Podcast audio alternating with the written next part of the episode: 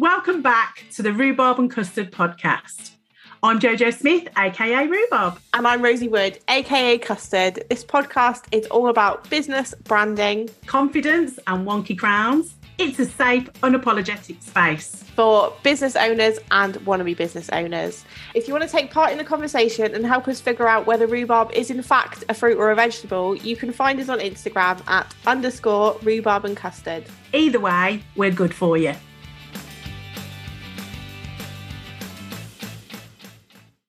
Hello, puddings. We are back. Forgive us. We did have a little break last week. We were on a break.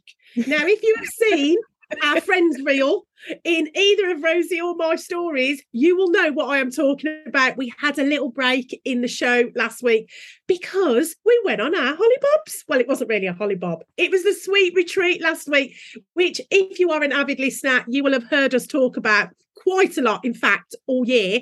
And guess what? We're going to be doing that again because we're coming back stronger and sweeter next year in 2023 for another sweet retreat. Rosie, have you recovered? Do you know what? I think so last year it took me it took me a good few days to recover last year you know just like staring at a wall down in a dark room didn't yeah just like staring at a blank wall for a few days um but actually this year hasn't been too bad. I think because we added on an extra day this year didn't we? So we had a slightly more kind of chilled space and we had a bigger team that we had a bigger team this year. So when it comes like unpacking setting up packing up going home that side of things which is generally quite a uh, a large source of stress um was was a lot smaller this year so actually i i took the friday and then obviously the weekend and it's actually given me a surprising energy boost rather than hey!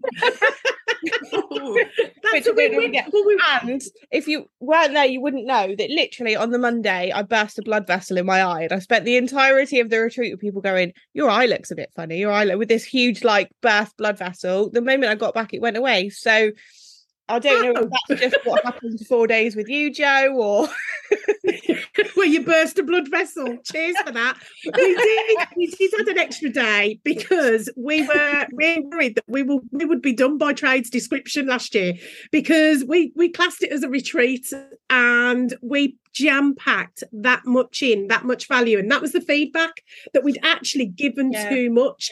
And it wasn't said in a negative way. It was just like we haven't had time to absorb it all. So we, but Rosie and I are big on value. And we wanted to make sure that everybody that was there, you know, got their money's worth and got value.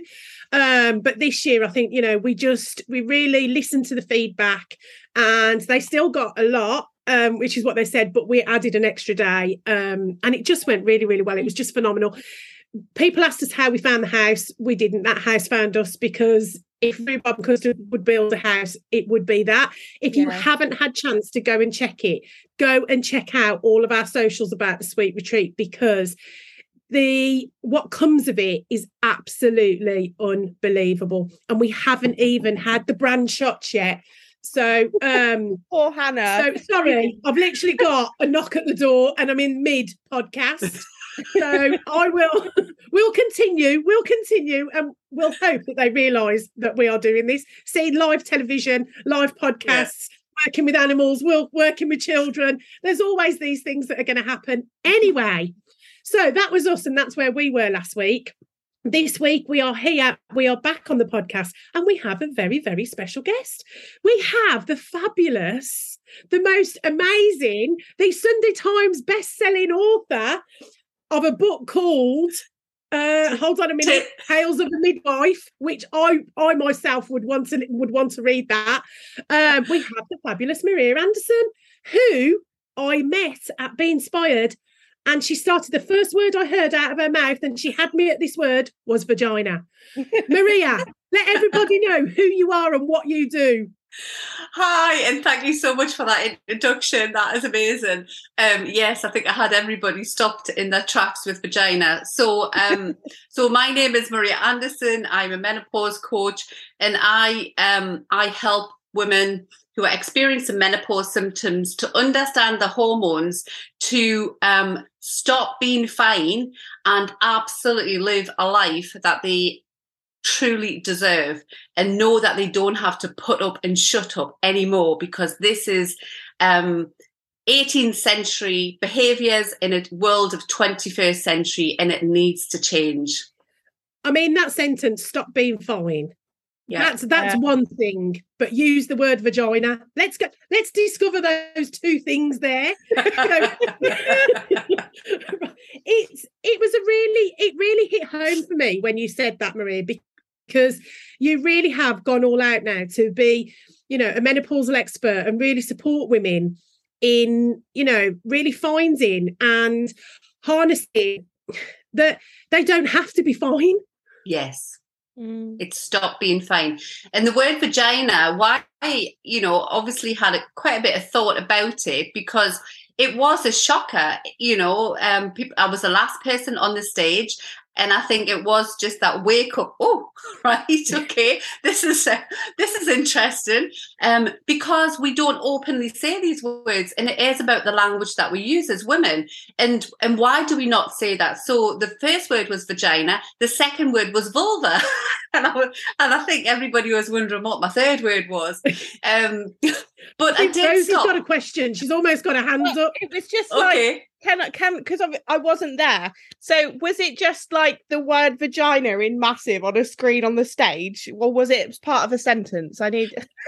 so what I did was um, walked onto the stage, had the big hug with Danny, and um, and and I was last onto the stage after a two day event, and you know people are feeling tired and all of these things.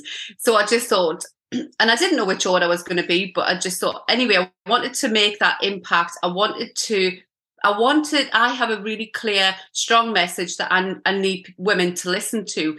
So I walked on the stage and I didn't know I was going to do this at the time, but actually I am a big red, red lipstick girl. And I stood on the stage and I said, put my lipstick, and I said, I think this is a lipstick moment. Put my, put my lipstick away and then said, vagina. and everybody sat up to attention and went, what now? what now? What did you say? And, and go on. Sorry. No, carry on. Sorry. And for me, it definitely did grab attention. And off off air, we were just asking Maria which podcast she liked the most, and she said she'd listened to the one where it was Dare to Disrupt. Yeah. And I think that you know that's obvious why you liked that because you you were if you've got a message, then actually you know we need to get out and we need to disrupt. And I mean, Rosie, I don't think we're getting a bit personal now. Don't worry, I'm not going to ask you about yours, but about your vagina. What I'm going to ask you is the perimenopause and menopause. I myself am definitely, you know, experiencing different symptoms. I've spoke about it on the show. My brain fog that I've called my brain fog, frog. Sorry. Um, you know, I've had the forgetfulness. I've had some of the hot sweats. I've had, you know, the body aching. And it wasn't until that I had a conversation with Maria that I really learned a lot more um, about defining your actual symptoms because what we're where we are now with um GPs, and I had an horrendous experience. I think did we speak about it on yes, one of the times, Rosie? Oh, sorry. Yeah, we, yeah, we've spoken about it. It wasn't on air; it was afterwards. But yeah, it's appropriate for this podcast. I think definitely. Definitely. And I had a really bad experience when I went to speak to my GP. And I'd had a conversation with Maria before I went to speak to my GP. Me turning up informed and having some information actually really through the GP. And it ended up with the GP not treating me very nicely, to be mm-hmm. perfectly honest with you. And I'll just put it out there. She 100% fat shamed me and treated me as if I was, because I was fat, I was thick and it really really bothered me. Um i am not where i need to be yet because i've just well obviously I had a lot on. I had new york I had the retreat and everything. So i haven't had a chance to fully get that sorted as of yet. But i came out of there absolutely fuming. And for a fairy godmother i don't fume that often. Um but i was i was honestly seething. Like there was there was the magenta mist came down let's just say and for me, it was because I'm a strong person and I'm very comfortable in my own skin and who I am and I'm confident. But for anybody that would have gone in that didn't have that or had a mind some mindset issues or anything else, that that um actual appointment would have ruined them absolutely ruined them. That's why I was angry because I was like, if I wasn't, I mean, it wasn't quite a do you know who I am moment, but if I wasn't who I was, then I just couldn't believe that that could be done by somebody in a position of trust. And I'm still in a process. You know, I have wrote a letter. There will be something going on with that. But it was only because I'd spoken to Maria that I was like, it's okay. I've still got avenues to go down. Yeah. But if I didn't, then there would have been a problem. And I was first off, and again, there's no shame, there's no judgment here. But I was offered antidepressants for menopause. Right. Now that surely can't be right, Maria. Absolutely. And and this is this is the issue. Everything that you've said there is happening so many times every single day and this is why i'm so passionate about this because i think myself working 37 years in the nhs just retired and 35 years as a midwife you know i um this is not a good service for women. This is this is this is the not even the cinderella service we're lower than that um in terms of women's health. And the most important thing is here it's um and this is what i am so passionate is is to help women understand the hormones. So then when the when you are going into gp and we did have that conversation um that you are prepared, that you understand, and I know that you're going to do that work as well with me as well, Joe. Um, so you are super clear of you actually before you go into that that session have the hormone that you are deficient in because let's not forget the reason that you're having these symptoms is because of a low deficiency in a hormone. Now the problem is is what's happening when um, women are going to GPs and health professionals who haven't been trained. Now, this is not a real blame against GPs and um, in the medical profession. They also, you know, there's a two part to this because they haven't had the training. It isn't part of medical education. It isn't part of their curriculum. And so when the GPs that we have now are, they haven't done any, and only the GPs who are interested, only 40% of them have had any training. And so this is why I really want to support women before you go into that session is you are super clear on your menopause symptoms. You absolutely know the hormone yourself because of the menopause symptoms and you are going in and saying this is the gap for me this is what i'm doing and i link in with the um you know the reproductive system the brain and the gut and so i do all of those things and then um and then it's like saying and this is what this is the gap for me this is what i would like to try because i'm doing everything else. I'm still having a couple of menopause symptoms here which are the gap and i would like you to give me this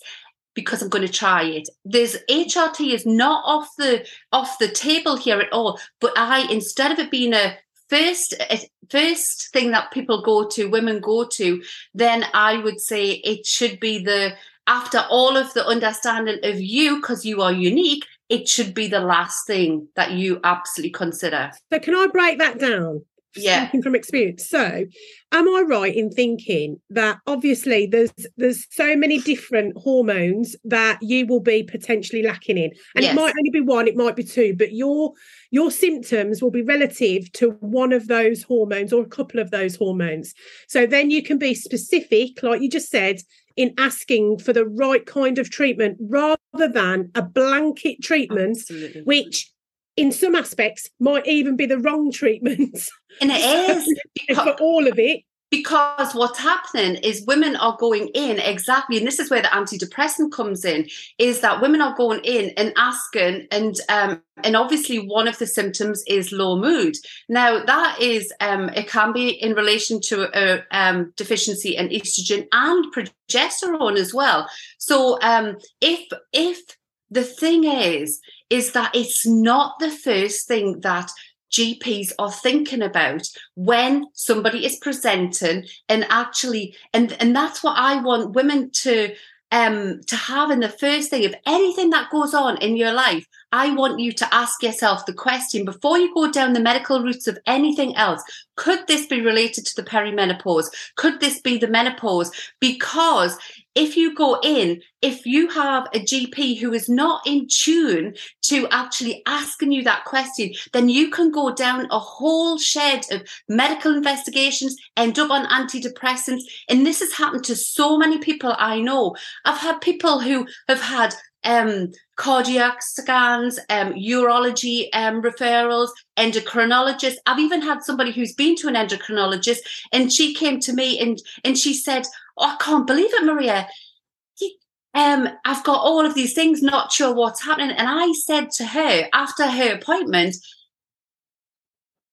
I think it's a menopause, it's it's a perimenopause that you're in. And she said, Oh my goodness. Now, this is a really intelligent woman that I was, you know, who's got a lot of information. And and she went back furious to the endocrinologist. Why are you not asking me that question? It's the perimenopause. So I think it's almost like this um blindness to that this could be, uh, you know, and that would be the thing. Please consider could this be the perimenopause before you start going along any medical other conditions and rule it out?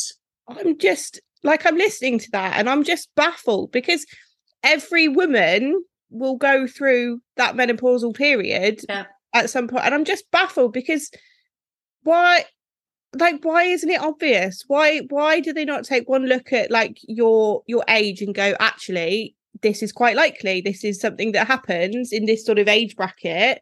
Let's check that first like it's, it's ridiculous when you think like, all of that is ridiculous. I mean, they're a general practitioner, so that kind of comes with the label. And I remember when we had um, a conversation about nutrition, and my doctor told me to eat more greens because I was B12 deficient. And then I spoke yeah. to a nutritionist, and she was like, "There isn't any in the greens, so don't have that." And she was like, "Doctors only get half a day nutritional but, training." But I've got to just say this any doctor, I cannot, be any person on the street would see that I do not suffer from low mood. But if so you, how was how was that in your twenties or thirties? Went to the doctor and said, "Every morning I'm feeling really nauseous. I'm getting stomach cramps." The first thing they would say to you is, "Is there any chance you're pregnant?" Because, like, yeah. in that yeah. age group, you may well be pregnant and just haven't realised. So why when you get into that age group are they not like okay well you might be approaching this this part of your life like it just doesn't it's just not clicking in my head. I think it's because a lot of a lot of um, gps certainly in the past and remember it is general practitioners and that's why i'm saying it's actually we as women need to be there to support the gps to actually be able to pinpoint that it is perimenopause and ask and for us to say you know um I um, I believe I'm in the perimenopause, and you don't need a blood test because there are 9.1 million blood tests be taken all of the time, um, every single day to see if you're in the perimenopause or the menopause. You do not need it. If you are having menopause symptoms, um, you are in the men. You're in the um, you're you're in the perimenopause. Okay, so if you're early 40s, whatever it is, um, so you don't need a blood test. We know this happens as your estrogen reduces your FSH goes up. That is the that is the thing that they're testing in the blood test. Mm. It you, it doesn't make any difference if you have menopause symptoms. You are in the perimenopause or in the menopause. Simple. Yeah. Well, so so many people said to me, "Did the doctor take any blood tests?" And I said no. But also, if they take a blood test, it depends where you are in your cycle as well that you could have different levels of hormones anyway. Mm. So that blood test potentially at the taken at the right time, the wrong time, or whatever, like you said, you're in if you're in it, you're in it. But what is that blood test going to show? I've got to ask this question because when I went in with informed information and I said, right, these are my specific symptoms. I don't have this is a bit too much information, but I don't have low libido, but I have got brain fog. Um, I'm having some hot sweats. Um, but my body, oh my goodness, my body aches, my joints hurt, and it is it is like it sometimes to get going of a morning, it is really hard. And I was putting a lot of that down to my weight until I had a conversation with my very thin, fit friend who was having exactly the same um, symptoms as me. And it actually gave me a little bit of okay, maybe it's not my weight maybe this is because I can't like my wrists, my ankles, my bones, yeah. everything was just really, really aching. So my symptoms were really, really specific. And when I went in to speak to her, um, I said this and I was like, so does that mean like there's one potential hormone? Well, she shot me down and she said, no, it all comes from this one. Is that right? She said, so regardless, it doesn't matter what your symptoms are. She was like, it all leads I just need to say, for the purpose of the listeners, Maria's face is horrified at the moment. Um, she said to me, and she really shot me down. Um, don't be so ridiculous. It all comes from, and she said one of the two, and I can't remember which one she said. Estrogen. So either, yeah, she, she said it's all from estrogen all from estrogen. And this is the issue because um, because it's estrogen that is causes the brain fog and um, you know the concentration. This is about cognitive function. So you have like in your brain, you have, and it's really interesting. Um, you can have um, two sides to it. So there's two parts of your brain. So you've got the hippocampus side, which is your cognitive function. So that is about your concentration, your perception, all of these things. Um, you know, being able to um, you know, forgetting names, forgetting places, you know, all of that kind of cognitive function. And if you are not cognitively function, you know, efficiently, which you don't when your estrogen drops, this is when you, um, and then you, your loss of confidence goes, all of these things, it's all related. However, you also have another side, which is the um, which is the hypothalamus of the side of your brain. That's why I link everything with your um, with your reproduction to your brain to your gut, and um, and the hypothalamus side is about you know that's your mood, that's your hot sweats, your night sweats, and even to know the difference between that, that's when you can't sleep. Now, it can be estrogen and it can be progesterone. But the big one that people, and most women, if they are going and they get a blanket approach of HRT, what they're having is um, an estrogen HRT patch or a gel or whatever it is. But if you're having symptoms that are specifically um, in relation to progesterone, which is your low mood, or um, testosterone, which is the libido, um, having an estrogen patch is not going to change anything for your menstru- for your menopause symptoms because it's the wrong hormone that's being treated. And i'm seeing so many women who are suffering and also people think that just because they've got one bit of hrt um, it might not be the right dosage. It might be the it's not working. And as you get older your estrogen levels and your hormone levels decrease, okay, all of them will decrease. And if we don't top that up with all of the other things and understanding the rest of your hormones and also having the right um, hormone replacement, which is either testosterone or progesterone on top of the estrogen, um, you know, depending on your menopause symptoms, then um, this is where women, and this is about long term health because we have to take a, a, point here and a stand to say, you know, this is yes, it's almost like menopause and perimenopause is the wake up point to say, you now need to consider your long-term health because they are linked towards um, you know alzheimer's and dementia and and it's not that saying that you have the symptoms that you're going to get that because anybody under under 64 the evidence shows that that is not true. However there are modifiable factors which for women and certainly at this age it's about considering how can you uh, how can you use the modifier fa- factors. Now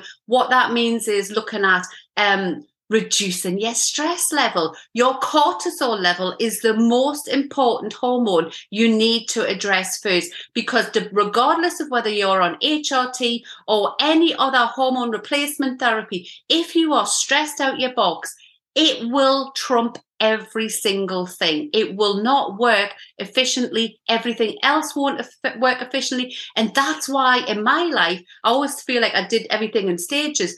I had a stress level when I was in my 40s and it was just off the Richter scale because I was busy, busy, busy, children juggling, everything, everybody wanting a piece of me. I was just in lots of things that were happening under challenge. My cortisol levels were so high. I needed my first step reduce my cortisol levels. And by understanding your hormones and being able to actively re- uh, reduce your cortisol, which is your stress hormone, by bringing in other hormones, which is oxytocin, which is the love hormone, which you feel when you hug somebody. It's that natural release. And getting the balance between these two hormones makes a massive impact. So um, it's I really have figured out what works and the results that I'm getting with women I'm working with. It's not if you do small things um, step by step, you can absolutely make a huge impact on your life. And it's not just for you, it's for your whole generations of families as well. Mm. I think Rosie and I are a bit like that. I'm wow. just like, I'm, like anybody who knows me, Joe, Joe will testify to the fact that um I'm a massive feminist and I knew where this was like, going. I'm listening to it, thinking like it's just another example of where like women's health in particular is like under uh educated under informed like i think all the way through like from from getting my first period all the way like all the way through my sort of reproductive life as a female everything that all the stages that I've kind of gone through I have felt wildly undereducated about as they've happened yeah. and it's only now so I'm I'm 34 now I've had two children but it's only really now where I'm actually starting to educate myself about the cycle that my body goes through every month and learning all the points along the way and how that affects my energy. And I just think the world that we live in, it doesn't matter whether you're a teenager at school dealing with like early periods and kind of getting your head around that, whether you're pregnant, whether you're uh, whether you've got young children, whether you are menopausal, like you're just expected to just continue like you said at the start, like just be fine all of the time. yeah. all of the time, despite the fact that you've got no real education, support, knowledge, like you don't really always understand that you're going through. Yes, no real signposting. It's just like it's just hard. It's a mask. for the purpose of the listeners again maria has just put on her her mask which was actually part of her talk and you gave these masks out didn't you? These yeah. plain bit scary masks. They look like the mask that the halloween man wears. Um, right they're just plain white. And you asked everybody to write on there didn't you? I'll let you explain. So the the mask is, and this interesting thing when we talk about why in this day um, are women not talking about it because because we all wear this mask and it's whether you do it and and actually we're conditioned into wearing the mask. It's not our fault. We are conditioned and it's not blaming our parents or grandparents because they were conditioned into it. But now there's a time for change. We're in the 21st century and it is this you know um so this mask is representing you know actually how we um present ourselves and what's the alternative. So we say things like we wear a mask and yes i've got this visible white mask but what what does it represent for um what i used to say? And i hear a lot of women yeah how are you? I'm fine. Can you do that? Yeah no problem yeah. Um, oh, I need that by tomorrow. Yeah, of course. No, that's that's okay. You know, these are the masks because no matter what else you've got on in your life, we still will we don't want anybody to know that we're not coping as such and um and we wear the mask because what's the alternative mm. the alternative is that we show emotion we show emotion and then what's the label that comes she's a hysterical woman. Yeah. And this is what oh, happens. Oh, when and, you're cycle. Yeah. And yes, exactly. And it's like, oh, and you see all the memes of, you know, menopausal women don't go anywhere near her. Oh, and this is it. And there is like the funny side of it. And I get that. And I love humor. I've got a lot of humor and I see the funny side, but there's also a really serious side of it. And what I help women to do as well is almost peep out from the mask at first and actually to to say um, what does it look like if i do show a little bit of emotion? And i actually do start opening up conversations to say you know um, this is really um, impacting my life and i really want to do something different. So it's not about taking the mask off completely but it's actually what do you need to be able to peep out from that mask and say what um, can I um, what is out there? And and because of everything that we've spoken about today, it's actually a really courageous step for anybody to start. So for you to walk into your GP, say, um, mm-hmm. Jojo, is is is you actually showing that emotion you've you've attempted to take that mask off but if you're met with that kind of reception immediately mask goes back on. Silence, not going to talk about it. And this is what we really need to break. And that's why I'm so passionate about this. It's removing that cover up, isn't it? It's it is. Stop covering it up. And yeah. we talk a lot of time um, about wonky crowns. Yeah. And the way that I have, um, I want to say the word attacked, but that sounds a bit aggressive, but I felt like I kind of had to be aggressive in it. Mm. But mm the way that I attacked this was very much just to own it.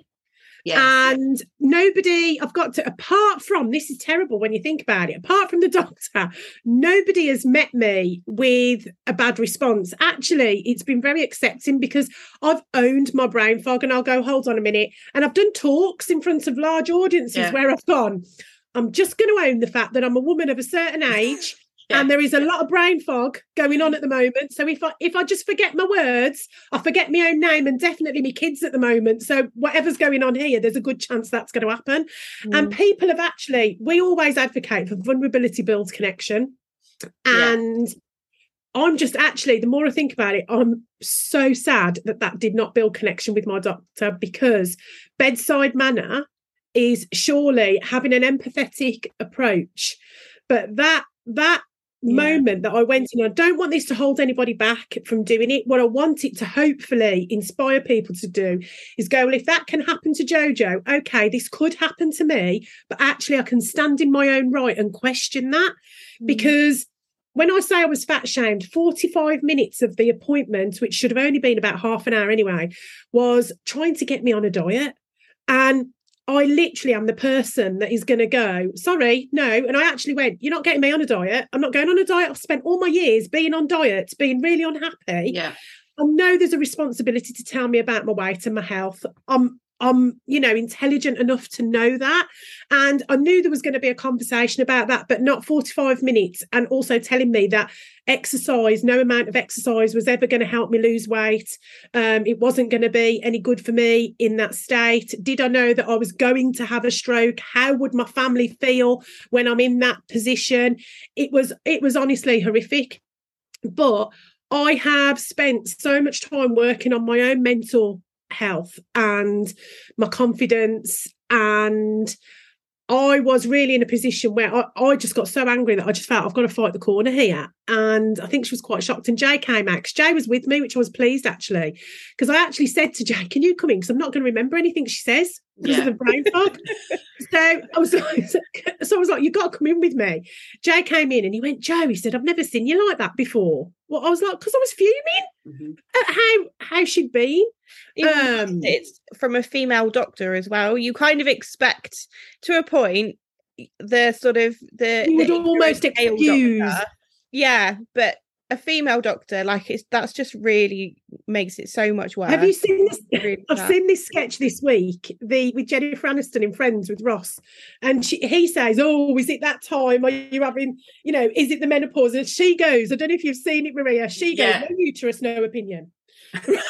exactly. Yes, and that that is yeah, and I, I think as well, and it's certainly with yourself, it is about talking about gut health. And I think it is a, you know, in terms of when you speak like that and you understand your hormones, it takes the emotion out of it because it's like um recognizing that this ho- this low hormone um, and because you haven't got as much hormone um, that is reach, reaching the receptors in your brain, then that has an impact on this is why this mid um, riff comes in into play, the meno belly. But that is all because of the reduction in estrogen as well. And I think that there's things that you can, and I, th- I think the approach is everything in health professionals and we're always going to have people where they have the wrong approach. Clearly that was the wrong approach. But there are a lot of professionals who do have the right approach and and when you um when you come in i've had women who have gone into gps you know and spoken and they've actually said um oh, that went really well. I felt really confident. So I think that it's um, recognizing for other women as well that you're not necessarily going to be met in that way. No. But um, and and and that's important to say. And also, um, when you start talking hormones, remember that actually, if they haven't had the training, um, and also, I think I did a, a big research piece when I was a midwife um, on why do people do things um, when clearly that's not who they are as a person. So there's something called inattentional blindness. And so when a GP has a, a, a target of 10 minutes per appointment, what they're focused in on is getting to the nitty gritty of what is going on with you and you out the door. Now, if that goes over, the kind of they are um the they are functioning in this all that's the, that's what they're thinking of that's what they're thinking of. But if you take them out of that environment and if you had a different conversation with them in a different environment they are compassionate people it's something in the environment of the stress in the you know the the targets and knowing that there's a, a how many other people in the in the waiting room that's why people behave the way that they do in these kind of situations. Now, there is, and I've done a lot of work with health professionals on their approach, and I work nationally across Scotland to do that work. So there are people who are um, who need that approach to be brought attention to, and clearly that was a situation. There are other you know there are other professionals who would have responded in a different way but it's a but it's so important. The approach is so important because the the outcome. So you're a strong person joe but um but other other women are not so strong. And what do they do? They just go away and say or they'll take de- antidepressants and they'll say oh um oh i just need to take this and that's it because the doctor said and not asking any questions. And that is what is really upsetting me, to be honest, that women are suffering in silence. They are not given the time, space, and maybe, you know, there is that thought process of is the GP the first person? This is why I'm doing the work I'm doing that they that women go to. I would love to have like proper center set up, you know, um, purposely for women who, for people who are trained to actually go and and then have that opportunity to have the right hormone prescribed if that's what they want to do. But it's got to be that holistic approach. And unfortunately, in the health service as it works today, it is not working. Mm. I mean, we're think about fifty percent of the population, aren't we? Like it's it's not, yeah. you know, it's not a rare condition that some people have and some people don't. So it it will be under, you know, under yeah or whatever. Like we're literally talking about fifty percent of the population A million women are leaving the UK in their work every single year in the UK because of this. This is a global issue. It's like, you know, this is why, you know, you, Joe, Jojo, you were saying about, um, you know, how you felt and you know um and, and in your work it affects your business it affects you know affects every aspect of your life. And and so women if they are feeling and i think it's great what's happening in the media that attention is being brought and shining a light on this topic. However this is the disruptor in me. It's not the right approach. I went on jeremy vine the other day um just to um it is back to what you're saying, Rosie. It is about education, understanding, being able to apply these small things, not just wait until women get to you know perimenopausal age this should be happening in schools and i've spoken to a lot of teachers you know really not a biology lesson in actually this is you because everybody has a different experience. This is about you. This is about how your hormones are affecting you. How at this stage with your reproductive cycle this is what's going on. This is what i'm teaching my daughters. When you're pregnant when you've had your baby and then this is what you need to think about when you get into the perimenopause and menopause. So it's not as it's not an add-on at the end and think, oh my gosh, I'm in my 40s. Could this be? You actually understand it because you've you've applied all of these things all the way through, all the way through your life. It's not, yeah. and this is why we as women here now, and you know, anybody who's listening, we have a responsibility now to really start shaking. And this is, I am a disruptor and I am really strongly disrupting. Um, and that's okay. And that's, I think that's, that kind of brings us full circle. And it is a, it is a secular approach, yeah. but it brings us full circle because the disruption when you stood on that stage and you said the word vagina the, the serious point of that was that we are brought up to call our lady parts, yeah, fairy, foo foo, whatever you want to call it. Do, do, you know what I mean? And but you can't go into your doctor and have a serious conversation and say my fairy.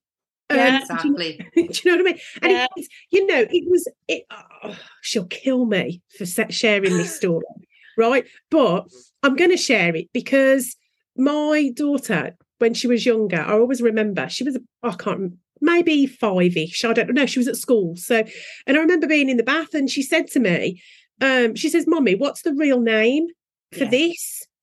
And I know we're going to correct me as I go along, but this was, you know, and I was of a, you know, of a grown up age. I'd got two kids. And I went, Well, I'm going to tell you, but what I really don't want you to do is go into school and shout this word out and tell everybody else because it's for their mummies to tell them. So I was like, So I'm going to tell you, but you don't tell anybody else, let their moms tell them. And I said, it's vagina.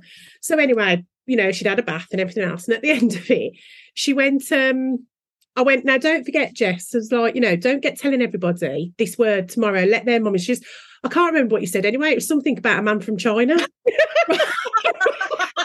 and I was oh, like, that's priceless. Okay, that'll do. Oh, yeah, that'll do. so good.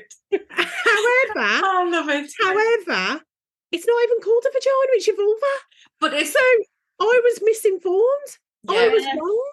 Yeah. And this is ex- this is exactly it, you know, vagina, vulva, and that's the whole point of what we're saying as well. Do people know the difference be- be- between it? You know, like what it is. Um, vagina is where your baby comes out it, of. No pun intended. yeah, no pun, no, exactly, no pun intended. But it's just like, and and that's it. Women call the vulva which is the area surrounding your vagina, the vagina. And actually, this is where the confusion talks about. And so, if you're not able to know the difference between your vulva and your vagina, how are you able, and you call it your fairy, fairy and your foo-foo, you know, um, how are you then able to have a sensible conversation with your GP and them take you seriously, yeah. you know, and and actually, and this is the this is the serious part of it. And so I want to really encourage women to get comfortable. It's almost like be comfortable in being uncomfortable and start naming your body parts as their real names, especially for your children. Now, when I stood on that stage, as you know, Jojo, in the first words, I had my 16 year old daughter, Rosie, oh. who was oh. actually stand, who was there with me. She had no idea what I was going to say.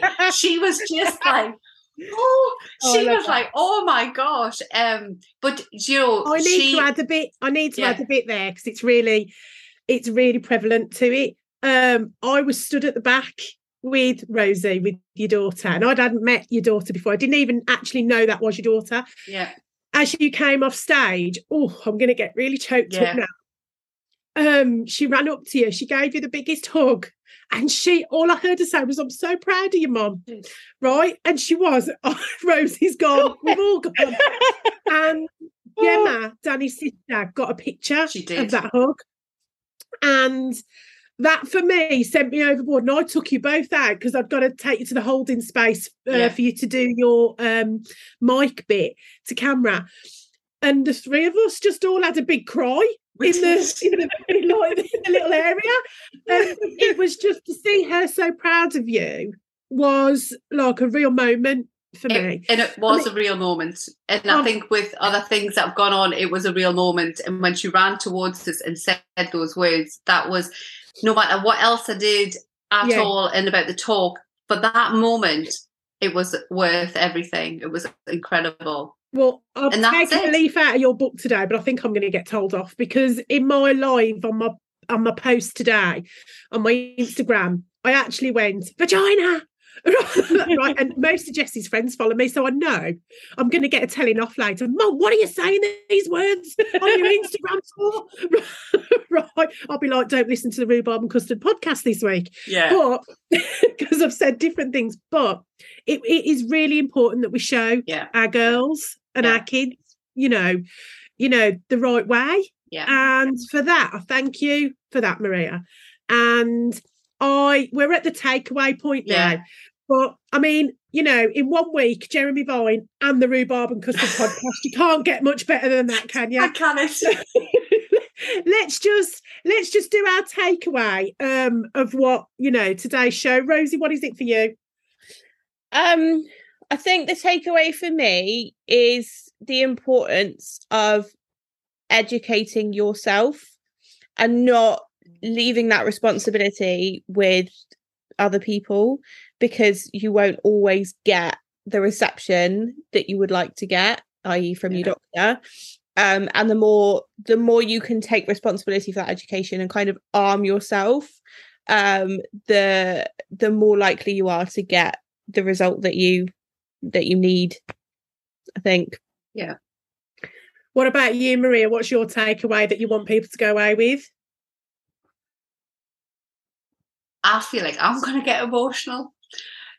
the takeaway for me is um why this work is so important and listening to you and hearing these stories and it's really just putting this power engine if i didn't have it before it's actually put another um how many cc's on the back of me now um to just power through because i am seeing so many women suffering and hearing these stories i am um, I feel quite emotional when I hear it all because for me that equals women suffering, and when I know that there is no need for women to suffer, um, that breaks my heart, and this is why I am so passionate and just want to thank you for um, inviting me on and um, and really just just pushing that power behind me to keep pushing forward as to why this is so important. Thank you.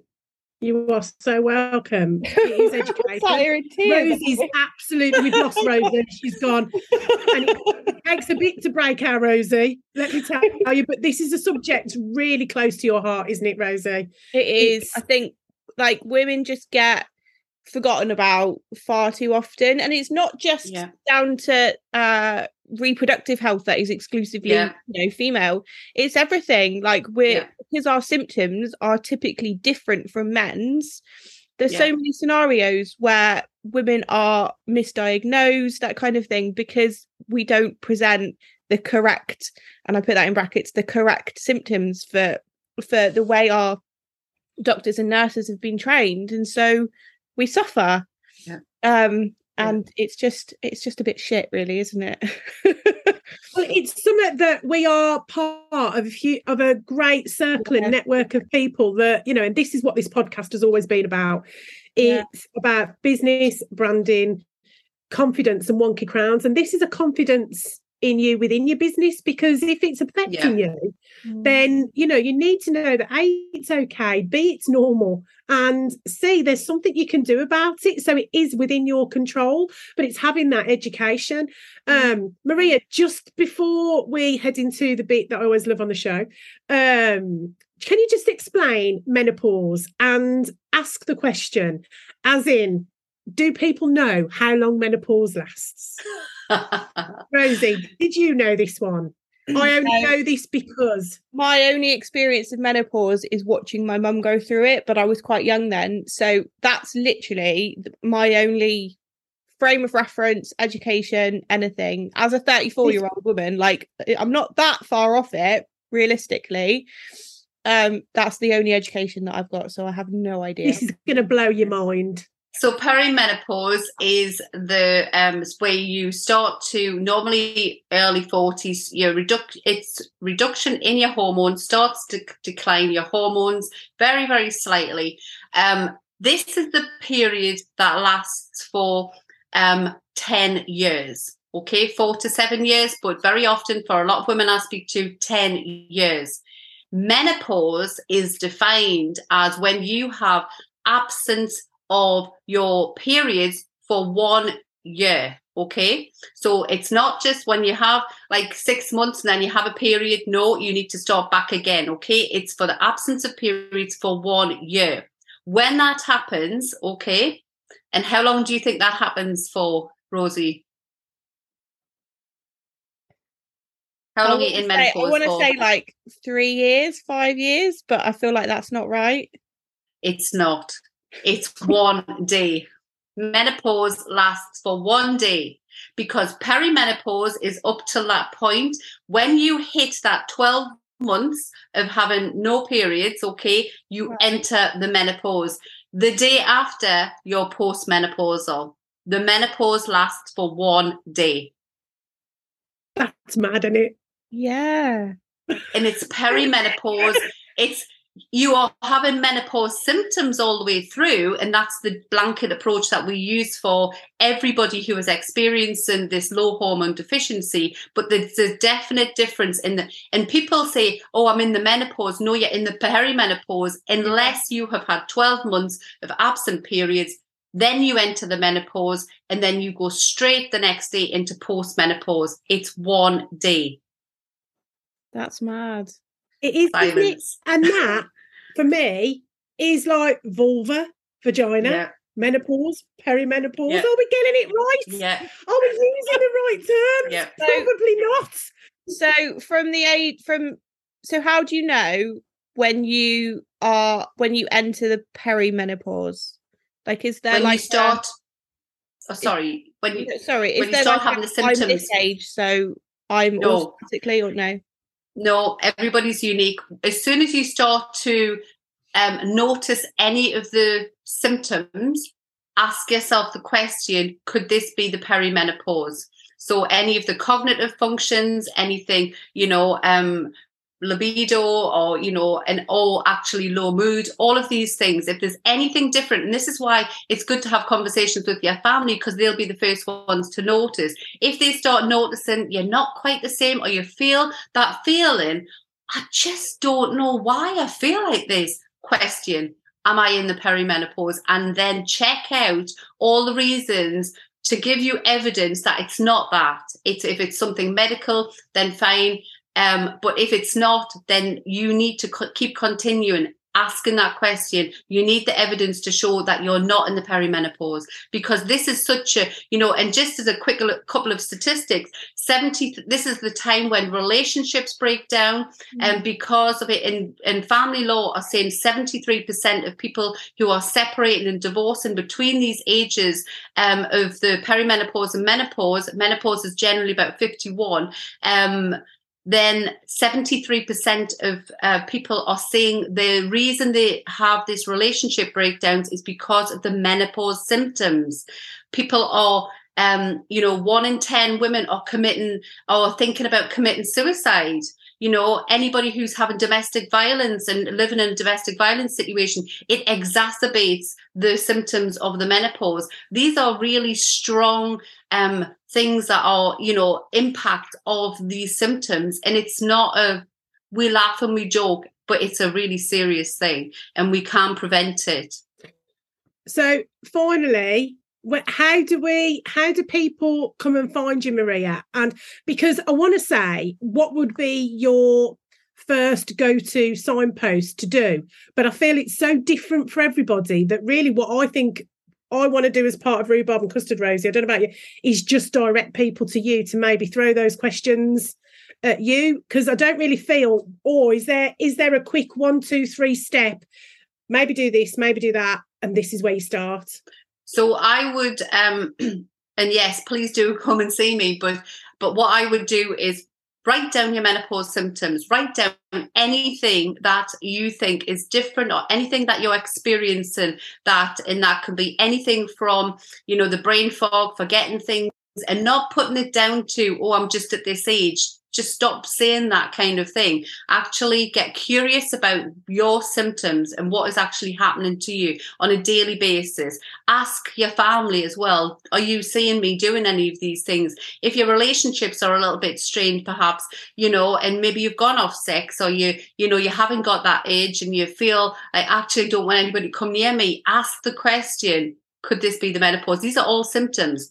Mm. Um, so get curious and so the second thing would be um, to really start noticing your life. Right. From almost like that um, bird's eye view. So take the emotion out of it without any judgment at all. I would start to notice what is actually going on in your life. So from the do it for a week. Um, from the moment you wake up to the moment you go to bed, notice with curiosity what is going on in your life. How is your you know how are your energy levels um you know fluctuating throughout the day? You know how are you feeling? What are your stress points? All of these things. Start noticing. And the third thing that I would say, which is a really quick um, thing that will help with any of the menopause symptoms, is actually start drinking water. Um, a lot of women don't drink water, and um, it's recommended that you drink up to two liters of water. Now, I'm not saying start drinking two liters of water, but if you can drink one glass of water more than you normally do and start to do that, everything I do, I do in small steps, small steps. Um, then they will be the three big things. And from that information, you will gather a lot of information. Um, and then come and speak to me or you know if you want to know anything else or you're curious then i can very easily help you. That's my gift. Where where can people come and find you so I am on Instagram, I am on Facebook, um, I have got my um, website as well. Um, I'm everywhere at the moment. and so is it? Can you just give us the handles for those? Yes, I've, I've, already sent them. Yes, sorry. Um, um, so um, so I've got a, a, a free Facebook group. So um, Master the the Menopause with Maria Anderson. Um, I have my page as well. Um, Maria Anderson. So um, Mastering the Mid Mastering the menopause with Maria, um, and Instagram um, Maria at Maria Mastery. Okay. And I'm on link. I'm on LinkedIn as well. Um, so I'm I'm I'm here, there, and everywhere. We'll have all these in the show notes. Yeah. Anyway, but go yeah. and find Maria, and then finally, if you were a dessert, Maria, what dessert would you be and why? Rainbow cake. I've got to say, rainbow cake. I really had a good think about this. Um, so rainbow cake. So I suppose that's a bit of the NHS. You know, like I've been working there for thirty-seven years. Um, but for me, it is about that. You know, I I am colourful. I I've got a great sense of humour. I absolutely love life, and that I really want to shine a light. You know, to brighten people's day up. Um, underneath that, what I would say is um, there are a lot of layers to me and what I do. So what you think is what you get. You actually get so many layers when um, when you come and work with me, just because of my experience and what I've done throughout my whole life. Well, you have definitely brought a whole rainbow of knowledge to us, and hopefully a pot of gold at the end of it for those that are feeling in the menopause, perimenopause. I will correct myself yeah. um, in the perimenopause, unless it's just the day. If, if it's that day for you yeah. today, Jo, I feel like. I feel like you are absolutely going to know when that day is. It's going to be like on your calendar. I think it is. We need to have that day, Jo. We'll, we'll have a big party. Yeah. like, I'm in the menopause today. It's got to be today because it's no tomorrow. I'm in post menopause tomorrow. Uh, Maria, thank it? you so like much. Day, like say that again. Up. I said it's like Christmas. Like it's that whole lead up, that whole festive period lead up to Christmas, and then you have Christmas Day, and then it's all yes. after Christmas. a good way of looking at it. You can imagine though, couldn't you? If you got to 364 days and then you got another period Oh, and you'd be yeah. like, I've got to go through that again. yeah, it's like then tell him to- That's why you need to plan it early. Yeah. So I think one of the things is what I want is is women to actually come out up the river, pull women out up the river before they hit the waterfall. Yeah. Yeah. Oh, it. Maria, it's honestly, it's been so knowledgeable to have you here. And, you know, just this is what we love about this podcast. We have guests that come in and they educate and they bring value. And Mm. it's quite often real light bulb moments that Yeah, we don't know what we don't know. exactly. And when you do know it, you Mm. light up because you're like, how did I not know that? yeah, And then hopefully you will go on and tag another person and be like, did you know this? yeah, And then we get to spread the whole message. I know for a fact, because of how Rosie feels about subjects in this arena, she's going to be going, hold on a minute, did you know this? Did you know that? it's not your it's not your vagina, it's your vulva. It's- and the and the other thing is it's never too late i had a lady i did a um, an event last night um at a garden festival a garden a ladies night and this lady who was 79 came over to me and she um i spoke um and she and she came over and she said thank you so much. She said um i learned so much from that and she said I have, you know, and she asked me a few questions about for herself, but then she, um, then she said, um, I'm going to share this with my daughters and my grandchildren. And I thought that is why I'm doing, why I'm doing this. It's 79. She still came and learned. oh, I love that. Love it. Rosie, anything to add? No, I just like I'm just really uh I'm not quite grateful, I suppose, that there's such wonderful people like you, Maria, like doing that work. Um, because it's educated me and I know like there's so much more for me to learn, but I feel um safe, I suppose, that when I get to Mhm. that point that I'm that I have a resource to Yeah. go Your through. Marvel Avengers collated up. and uh, and also it's encouraged me as well to because I've got and my eldest is nine, uh, so she's at that point in school where she's uh, where she's starting to learn about uh, like sexual health and Yeah. things like that about her own body, and it's it's encouraged me to make sure that from a parent's perspective that she has any additional education that she might need because I know that the Yeah. school is going to let her down. I know the school is already letting her down just because of the questions that she's asking me. Um, so Yeah. yeah, it's really encouraged me to to share more with her and just be open with her. So yeah, I'm That's just like, brilliant. Yeah. Thank you. Thank you, Maria. And I know we will speak soon anyway, but for this week, um, apart from go and check out the sweet retreat for next year because we do have 12 month payment plans. Eleven. The connection, oh, 11, sorry, 11. Uh, we do have, I keep wanting to say vagina vulva 11. That 12, sounds um, fab. Yeah, sounds really fab.